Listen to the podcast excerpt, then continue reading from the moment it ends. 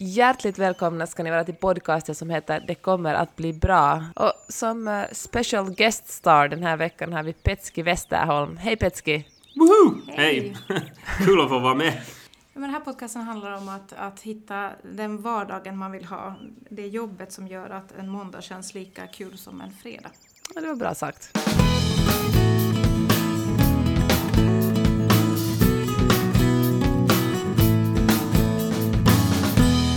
Hör du, du, är, du är producent på YLE just nu, men du har också jobbat som redaktör, som journalist och eh, men en massa. Det känns som du har haft alla jobb man kan ha i journalistbranschen. Kan du berätta, och förlåt nu är det lilla Miley som skriker här i bakgrunden, jag sitter på ett hotellrum och äh, familjen bakom mig, därför det här livliga ljuden.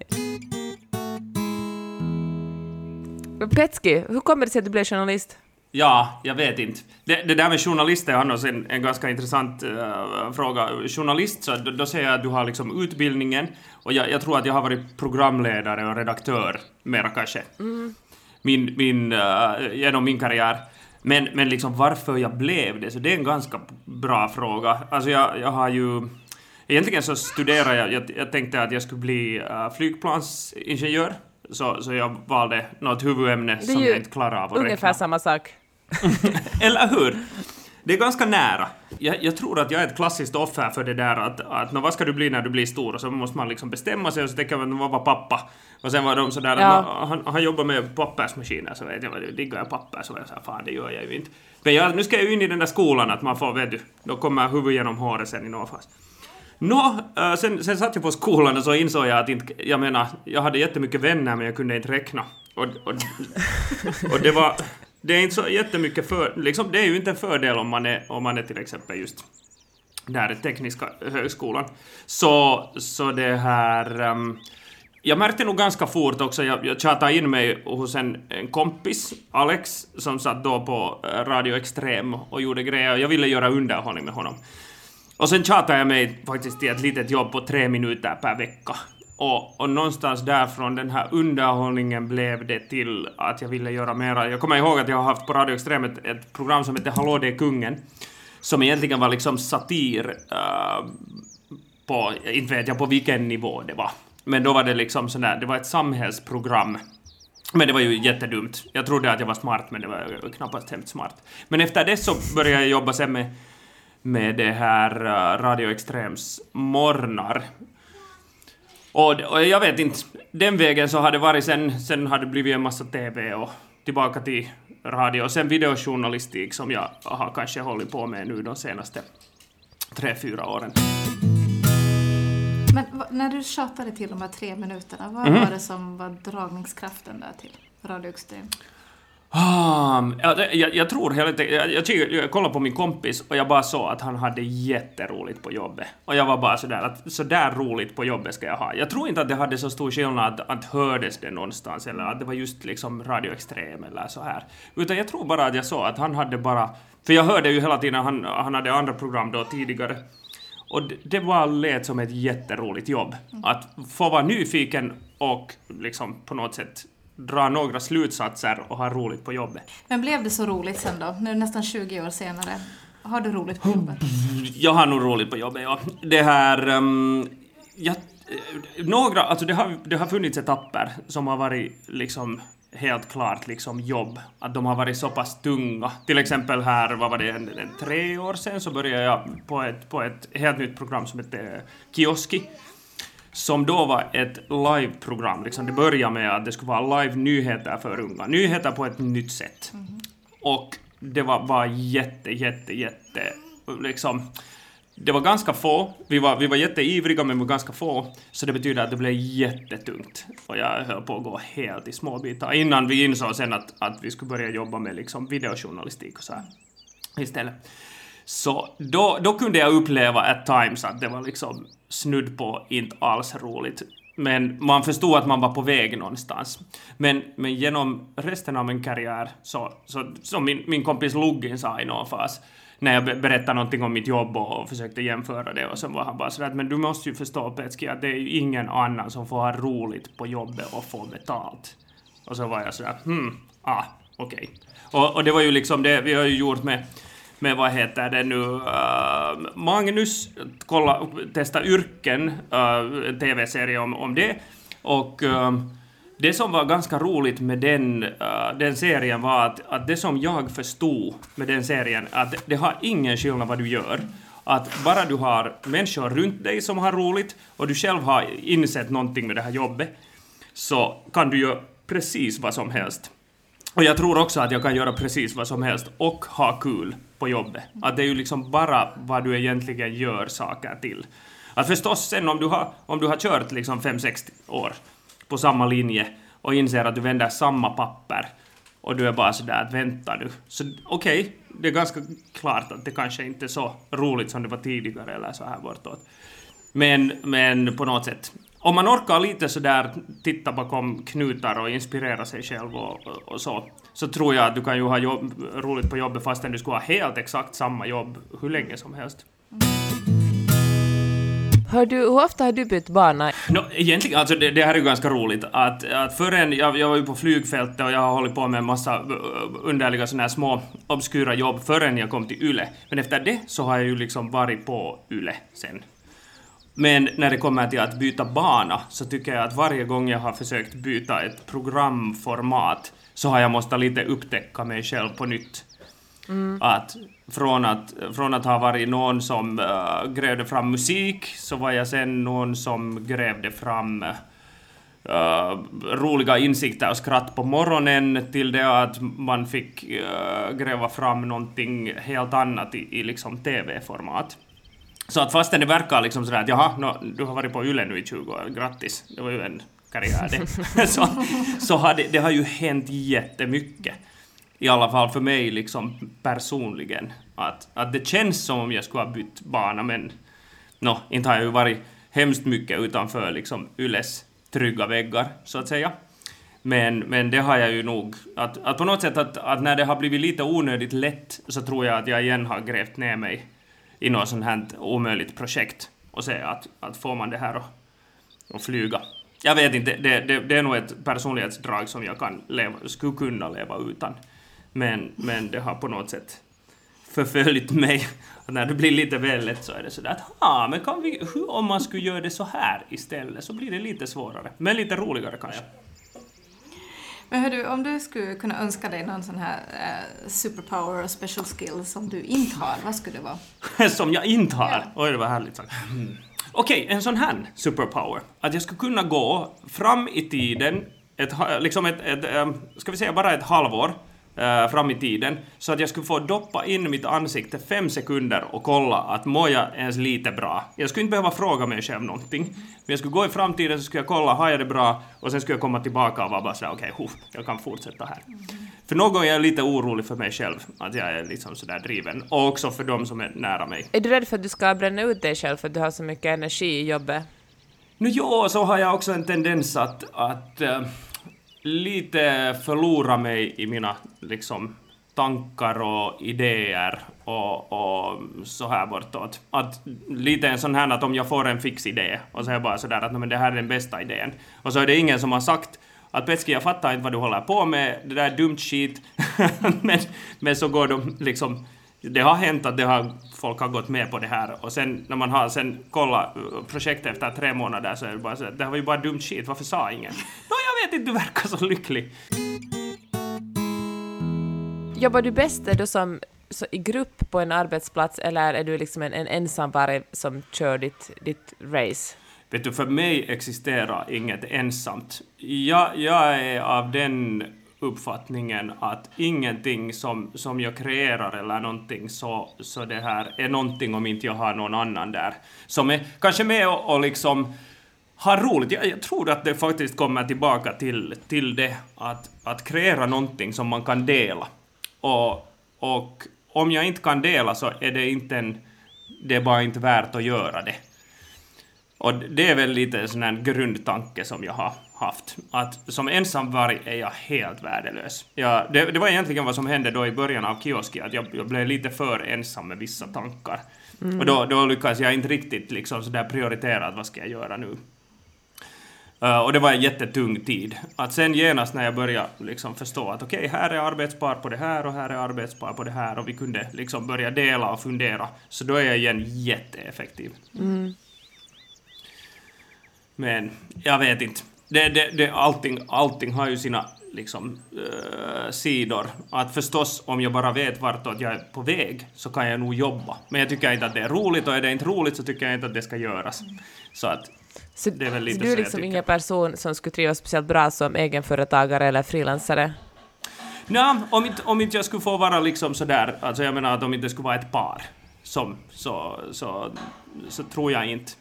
Och när det kommer till det där att okej, okay, det finns ju andra ställen att, att få rolighet in i livet än att liksom, vet du, frilansa eller, alltså om du är ensam mm. och sådär bortåt. Men men jag tror ändå så pass mycket att, att det som vi har kommit på med, om, om, vi, om vi tar till, till liksom den här videojournalistiken, och det som, det som vi kom på med via Kioski, att, att det, det bästa sättet att få folk att fatta en grej är att berätta det via liksom känslor, någonting som du kan se att hända och så här. Och, och då tror jag också på ett, ett sånt sätt att jobba, att att om du på riktigt vill säga att, att de här briocherna är liksom gjorda med kärlek, så jag, jag tror att det syns om du älskar att göra briocher. Um, och jag tror mm. att det, det, det liksom syns att om du älskar att göra, jag vet inte, poddar, va, vad som helst, alltså det, det hörs, det syns. Och om det är så att du inte riktigt har den där känslan eller den där filisen och kanske inte får den ur dig själv, så då kommer det nog att bli en ganska platt produkt. Men hur hittar man den genuina drivkraften då? Det är en ganska bra fråga. Att det där att, att hålla sinnena uppe och orka vara nyfiken för olika saker, så det har, det har jag nog måste jobba med ganska mycket. Uh, men, men på något sätt så kommer det bara, alltså jag, jag ser hela tiden saker som jag tycker att är väldigt intressanta, eller jag vill ha svar på, eller vad det är. Mina egna dumma frågor. Det, det, är liksom, jag, jag, tror att där är en, också en grej att, att när man tänker på en, oj, äh, att nu, nu, gjorde, nu gjorde de igen en jättebra video som gav goda tankar, att, att, vitsi, att vi borde också fundera på den här nivån. Antagligen så har liksom man bara släppt fram den dummaste, banalaste rädslan i sig själv. Och det är den som egentligen blir den här briljanta videon att, att jag tror att folk har en lite för hög förväntning på sina egna liksom, idéer och tankar och som någon gång kan bara ta koll på det när du egentligen vad du borde göra är att bara Nå, vilka dumma idéer kommer jag på idag? Och sen kikar du, men det här är ju jättebriljant om du bara vänder på det. Så att, och det är ju därifrån som ärligheten också kommer någonstans. Att de bästa, bästa äh, programmen, videorna, allt det som jag har någonsin varit med att göra, så har nästan alla kommit ur antingen no, alltså min egen tillkort, mina egna tillkortakommanden eller mina egna rädslor som jag har velat göra någonting åt och kanske rätta till ett beteendemönster som jag har. Och om jag inte själv får mig att fatta, så hur kan jag få någon annan att fatta? Och det här har väl varit en sån här ledstjärna. Men det måste ju ändå vara ganska jobbigt att, att hela tiden gå till sig själv och, och lyfta, lyfta egna förutfattade meningar mm. eller fördomar eller rädslor och så. Mm. Hur, hur laddar du på energi? Ja, det, det är väl... Mm, man måste väl liksom förstå när det blir lite för, på något sätt, mycket. Att en av orsakerna till att jag för tillfället uh, uh, jobbar bra som producent så är ju för att min egen skapande process blev kanske lite onödigt uh, tung. Men när det kommer till liksom energi så allt det som man någonsin har tyckt om att göra, till och med också sådana barnsliga grejer. Som vadå? Göra en video, alltså jag menar vissa, vissa videon och vissa grejer gör man ju bara för att få göra dumt skit. Det, det är lite som en, vad ska man säga, vad heter det, svensexa. Mm. På svensexan får du göra saker som du har tänkt att fan det här skulle jag aldrig göra någonsin, liksom, man skulle inte betala för att hoppa ner från någon bro eller någonting annat. Men du kan göra det och det är liksom roligt momentant. Och lite så ser jag på vissa sådana här som man har varit ute och jag vet inte, allt från att äh, åka naken cykel i minus 30, bara för att se liksom hur man reagerar och så. Att liksom sånt får jag hemskt mycket energi av, att bara liksom göra dumma saker som jag gillar. Och förstås, alltså jag menar, familjen är ju familjen är ju liksom sådär turbopluggen, det är min trefasström.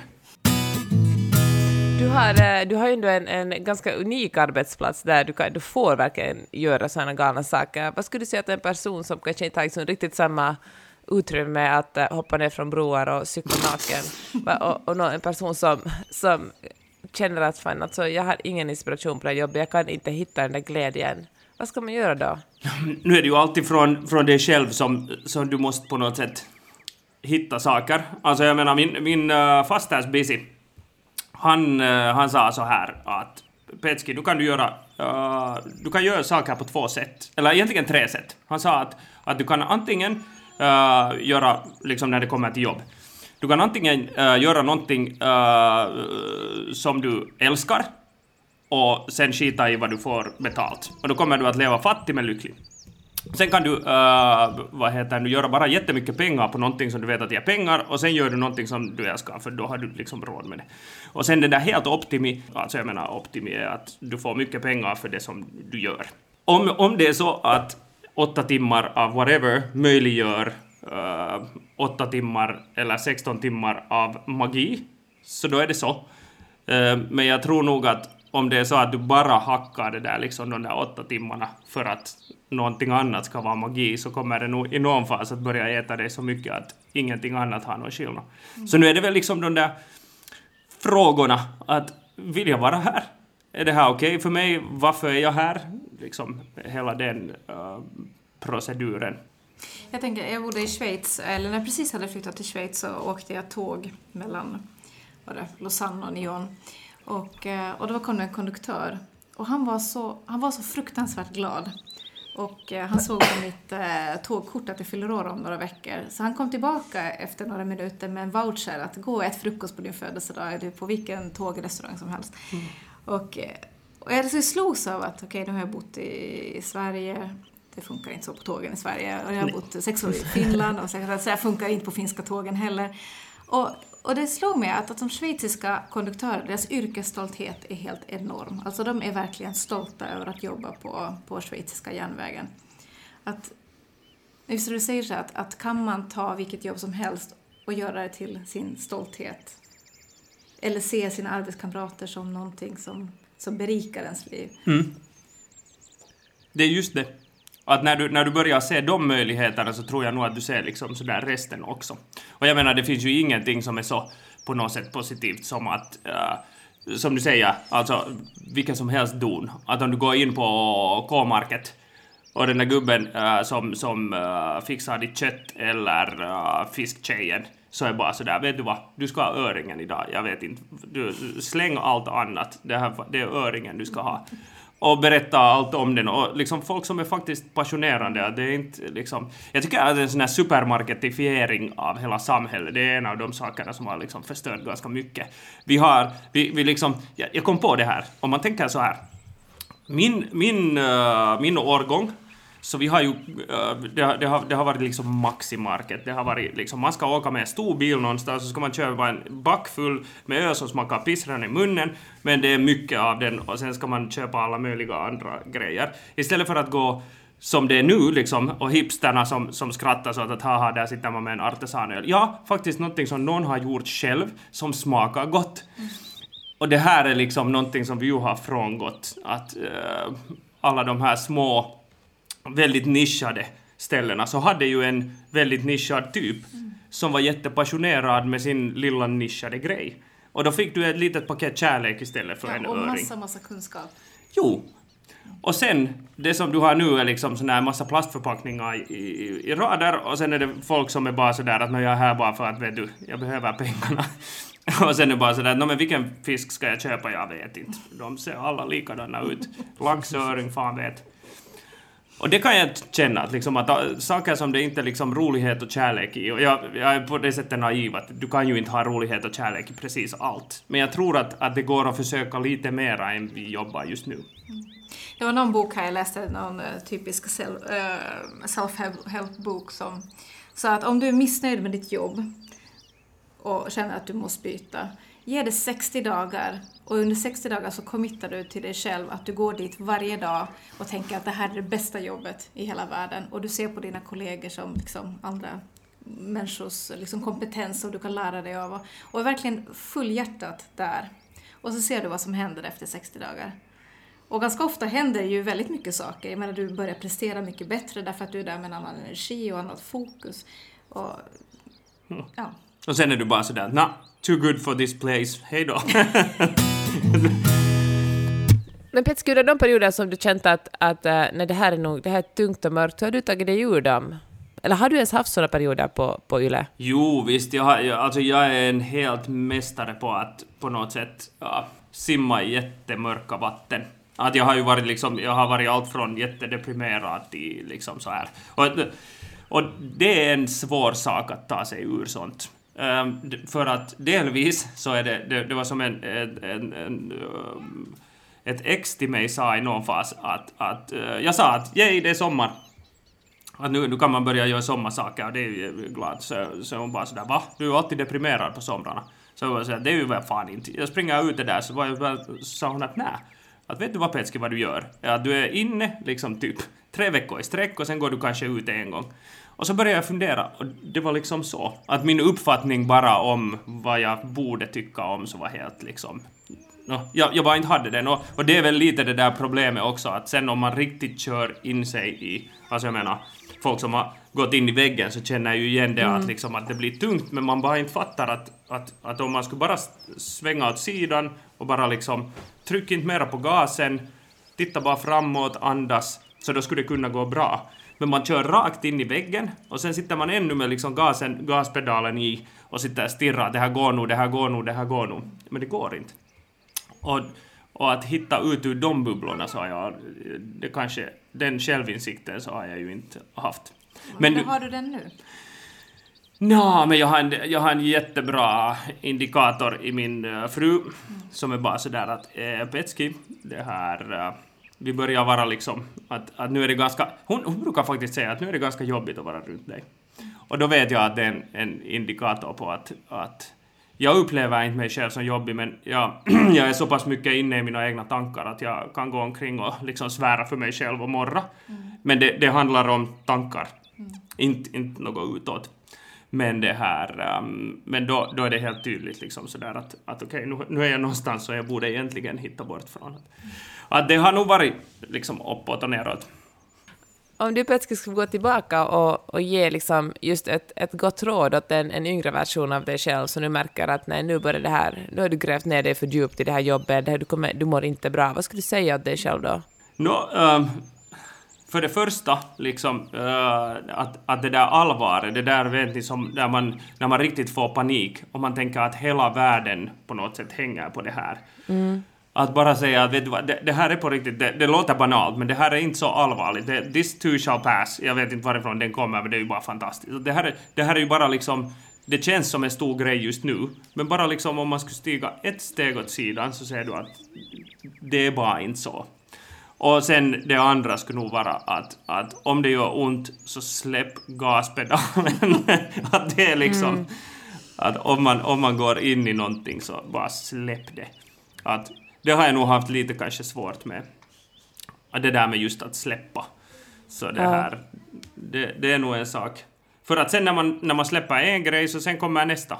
Mm. Så här. Men förrän du har släppt den så kan ju ingenting annat komma. Mm. Så det kanske skulle vara en sak som, mm. som jag skulle ge som ett gott råd. Jag vet inte om jag skulle, äh, någon, någon gång, vad heter det, nu har jag suttit och funderat över just de här sakerna som man skulle säga till en yngre version av jag. Och det där med, med liksom också insikten att skulle en yngre version av jag eh, förstå det och kunna ta det till sig? Mm. Knappast.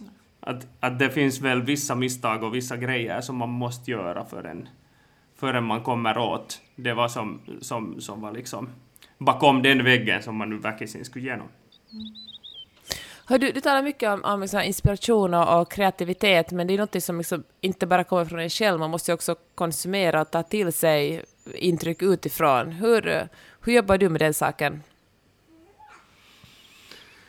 Um, jag försöker eh, randomkolla så mycket som möjligt. Um, till exempel saker som liksom tips och allt sånt så skriver jag alltid ner. Um, tidigare så hade jag papper, men nu har jag liksom min härliga telefon uh, som jag bara kan skriva allt ner, så nu behöver jag inte ha mina Moleskins och allt annat som trillar ur fickorna på mig.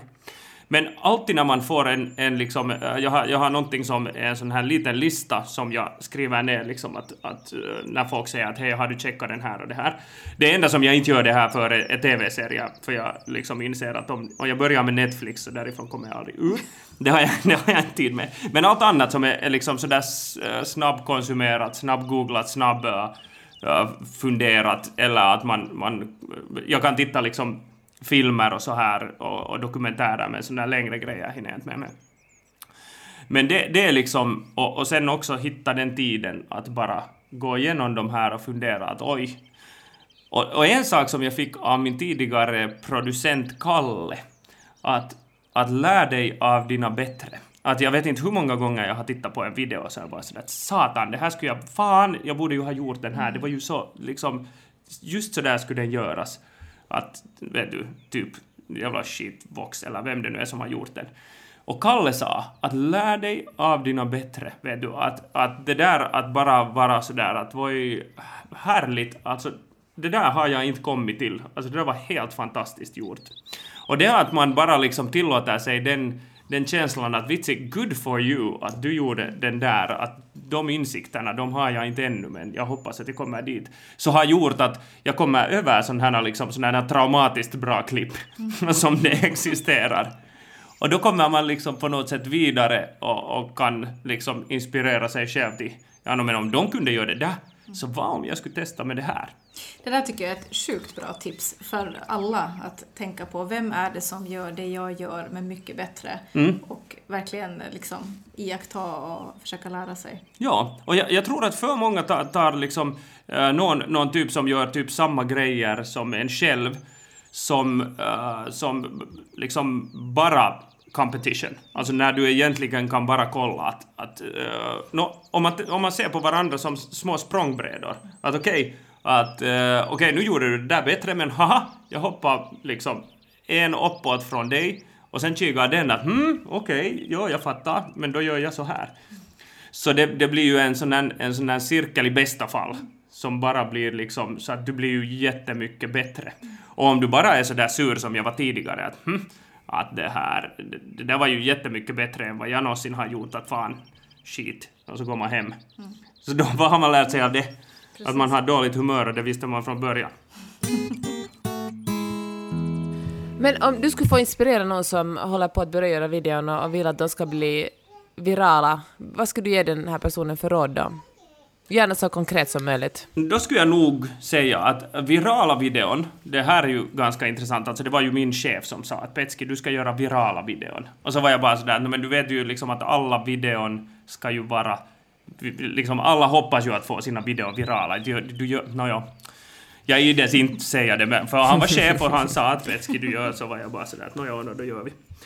Men, men när det kommer till dem så är, är liksom vad är det man vill med dem? Det är ju det, är ju det liksom absolut första. Att, att, eh, vad vill du sprida med det, helt enkelt? Vilken är, är den insikten?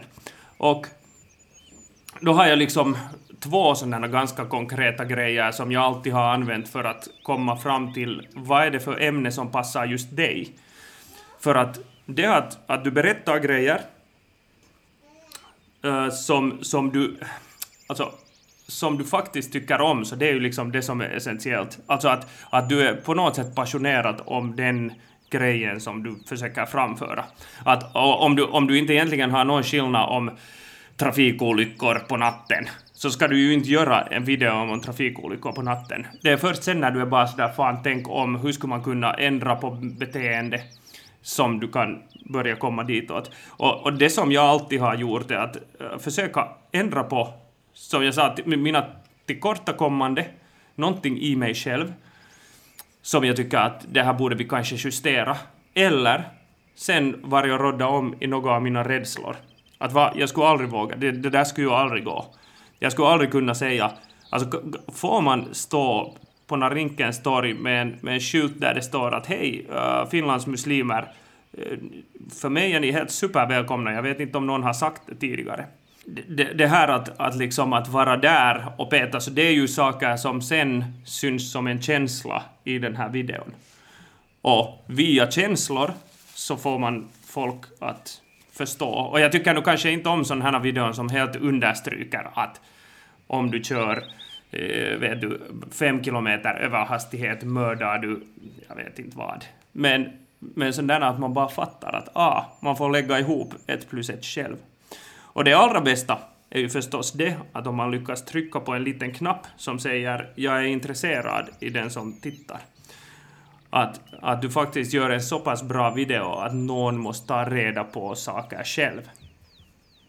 Och det här... Eh, det, det, det var förresten en av de här videorna som vi har gjort uh, no, det, det är några år sedan, men en kille som var HIV-positiv, som stod bara med en skylt som sa att hej, jag är HIV-positiv och, och och kosketa minua på finska, rör mig. Och eh, det, det som vi märkte med den, den, den blev uh, viral, så chefen fick sin beställning för en gångs skull.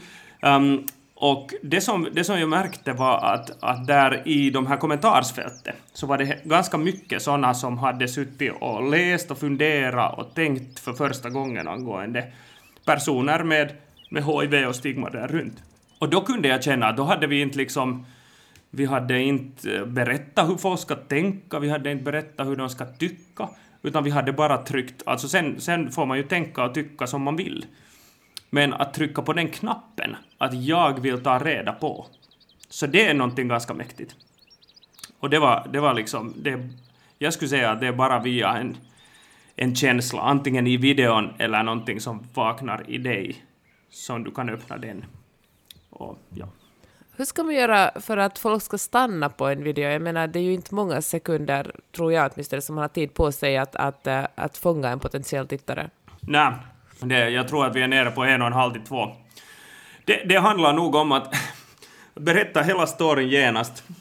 Dina bästa och finaste insikter, saker som får liksom den potentiella tittaren att stanna upp. Det kan vara en, en uh, bild med en viss spänning. Um, det kan vara alltså text som har en, en liksom snabb och slagkraftig, en sån här va? Uh, och, och sen inom typ 10 sekunder, jag tycker att BBC i någon fas hade en sån här tanke om att, att inom 10 sekunder så ska de ha berättat det som de ville ha berättat med videon, liksom. Mm. Andemeningen.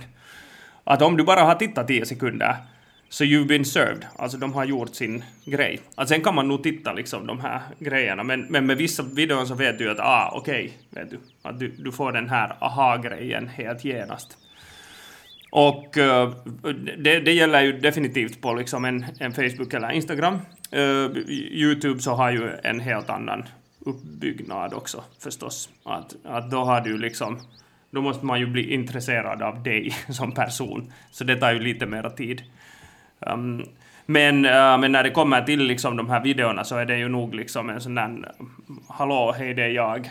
Och ofta också en sån här igenkänning. Att folk vet att aha, men hej, men det är ju en Peppe som alltid ser ut sådär. Alltså uh, Peppe som Magnus podcast, jag menar du vet ju när du ser det i flöde så ser du ju den där bilden och du vet redan att du vet vad du får, du, du vet vad det är. Och där, där finns ju en sån eh, liksom igenkänningsfaktor. Att sen om, när du börjar göra bra grejer och, och så, så, jag vet inte med grafik eller någonting, att, att folk vet att det är du. Hur ska man tänka med sociala medier också? Det räcker ju inte att man gör en otroligt bra video om, om den aldrig når ut till folk eller ingen liksom snubblar över den och ger dem chansen att titta på de första en och en halv sekunderna så är den ju, har ingen sett den. Hur, hur har ni jobbat till exempel med Kioski? No, det, det, det, måste vi ju säga om Kioski, att jag menar fast vi gjorde jättebra videos så var det, det var liksom en, det är roligt att säga nu att det var en annan tid. Att äh, folk har både lärt sig att göra det här, lite det här som vi, vi talar om, att liksom lär dig av dina bättre. Folk har, folk har bara förstått hur gör vi de här. Och, och nu är ju liksom den där striden om sekunderna via Facebooks algoritmförändringar eh, äh, ännu liksom sådär jobbigare. Men det här... Um, det, finns, det finns ju några grejer som man kan göra. Man kan, man kan till exempel uh, tänka så att om det är så att man är liksom man har en jättebra produkt men inte riktigt vet hur man får ut den. I och för sig, alltså om du har en jättebra produkt så, så de tenderar att liksom, alltså bra innehåll brukar gå bra. Att om de inte går bra så kan man ju fundera att okej, okay, hade jag hade jag, hade jag kanske inte textat den nu? Eller uh, var det kanske för mycket finlandssvenska i det här? Eller någonting sånt alltså, som, som bara får den att, att sprida sig. Att om, det tänker, om man tänker också sådär att hur, hur behandlar folk videon? Så de vill ju vara antingen eh, smarta eller roliga eller empatiska. Och då om du kan, om du kan liksom med en video eh, ge några av de här, alltså jag menar du kan berätta med en video att hej jag är rolig eller hej eh, empatisk eller någonting annat på ett lätt sätt. Uh, så, så då har du ju nog kreerat någonting, om det, om det sen ännu är liksom ett starkt ämne. Så det där att, att, att alltid tänka också lite så att, att den på andra sidan, att hur ska den kunna använda din grej? Hur, mm. hur, hur liksom med den här videon, så hur kan Janne, som du eventuellt vill att, att ska dela den här, hur kan Janne dela den här? Och det handlar det väl nog man... också. Ja, säg. Hur ofta ska man då marknadsföra den? Ska man bli folk trötta på en om man lägger ut den fem gånger på Facebook eller på Insta eller Twitter eller ska man bara köra på? Hmm, det, alltså, det, lite sådär att någonting som vi har tyckt att är ganska skönt också, att um, om du gör en dålig video så, så um, tidigare om du, om du hundar i ett TV-program så, så, så, var alla bara sådär oj nej, han mockar i TV-programmet. Det var, det var ju ingenting som drog ner på tittarsiffrorna bara för att du mockade. Men nu om du gör en dålig uh, webbvideo så far den bara ingenstans. Det, det, är ju inte så att folk tittar oj nej, titta Petski har gjort en dålig webbvideo, jag ska dela den här vidare att, att det där med att, att bara på något sätt att om de inte riktigt går någonstans eller så, så, så vad är din tanke med dem? Varför vill du att folk ska dela dem och så här? Och, och kanske börja i den ändan. Och då, mm. Okej, okay, sen när du börjar spamma så då vill ju inte folk ha med dig att, att göra uh, heller. Men om du har liksom bra grejer och försöker få lite ut dem, och jag menar du, man kan ju pröva så att om det är så att, att man känner till personer som är eh, hub, alltså lite större. Vi, vi brukar använda uh, ordet majakka, alltså fyrbåk. Att om man får in en video i en viss fyrbåk så sen sprider, sprider hände runt sig. Mm. Och sådana saker kan man också tänka på, att, att, liksom, att om jag gör en, en video så med tanke på det här segmentet, så hur kan jag hjälpa en, jag vet inte, eh, någon influencer att säga någonting som den antagligen ändå skulle vilja säga. Så där finns ju också de, de möjligheterna att, att sprida det via det. Det, det, det, är ju ganska ofta som man ser att, att du har um, uh, personer som har, har liksom, uh, produkter och lyfter lite för mycket fram kanske. Liksom en, man har ju ofta ett, ett, liksom ett, jag vet inte, en firma eller, eller någonting sånt. Att det kommer lite för tydligt fram vem det är som den här videon jobbar för. Så att om man bara låter på något sätt ett, ett bra innehåll tala och sen rikta det tillbaka till vad man gör. Alltså jag menar att alltid, om du får, alltså om du får en jättebra video av det som din core, liksom på något sätt business är, en, en sån här känslogrej som du kan säga någonting lite annat um, än, än bara att hej, Busses bananer, köp dem. Så det är ju ingen som kommer att dela Busses bananer, men sen är man bara sådär att no, okej, okay, att, att vi förklarar TTIP med hjälp av bananer och, och mandariner och sen har du bara sådär att wow, det här var ju smart. Och så var det med fan Busses banan, okej. Okay. Så då har du ju liksom spridit redan någonting. Så att, att eh, det där att, att om det verkar som en reklam så kommer folk inte att dela det. Men om det, om det finns en genuin tanke i det så kommer folk att, tror jag i alla fall, förbise, alltså puff, direkta puffar, det ser vi också liksom med, med saker som vi gör på på vad heter nu, Yle, att helt direkta sådana reklamgrejer, fastän de är fina, så går de ingenstans om inte finns ett, ett genuint innehåll i dem. Och då om du är liksom entreprenör och kan eventuellt få, få in din, ditt budskap eller tanke i en, en liten liksom, kompakt form som du är bara sådär wow. Så att inte klistra jättemycket sen Busses bananer på den bollen, utan låta den stå som en boll och på något sätt subtilt berätta att det här är bussens grejer. Det är jättebra. Det är jättebra tips. Så att inte sälja utan ge, ge värde Mm. men inte sälja någonting Ja. samtidigt. Mm. Se, se det som, jag vet inte, gratis popcorn. Alltså det måste ju gå att spåra dig. ja, ja, annars, annars är det ju värdelöst. Fan, jag fick popcorn, de är världens bästa, men jag vet inte varifrån jag fick dem. Men det där att det måste vara en produkt, det måste vara någonting som du kan faktiskt liksom... Något genuint innehåll, någonting som du har liksom funderat ut. Det kan vara så gulligt som bara en, en liksom, jag vet inte, en morsdagshälsning som är bara den finaste någonsin. Och sen kanske där i slutet så är det sådär hej Bosse. Jag, har- jag har talat jättemycket om Bosses bananer, jag vet inte om de finns ens. Men i vilket fall som, som Hela den här podden är egentligen reklam för Bosses bananer. Bosses bananer, köp dem. Det här, så, så bara det att, liksom att det där innehållet, det är det som, det, det är saker som folk vill ha. Och som folk delar. Och om du hamnar på folks låsskärm, alltså att folk taggar dig, eh, så det är, ju, det är ju så som du får eh, dina videon faktiskt liksom framgångsrika. Att, eh, och det är ju ett ganska svårt spel att, att säga någonting så, så liksom fint och också på det sättet som du vill. Att folk är bara sådär att hej Peppe, kolla det här. Och sen börjar du se när, när, när folk delar den, den vägen. Och då, då kommer du nog att få en ganska stor synlighet om du får igång den, den maskinen. Är det någonting du skiter i att göra? Något som du har bestämt att det här gör jag inte? Nå, en av de grejerna som jag har bestämt är att eh, jag, har- jag har två sådana här helt... eh, att om, om det är bara jag som tycker att någonting är en bra idé, så det skiter jag i. Då, då får det vara. Om inte det är bara för mig, då skiter jag i alla andra.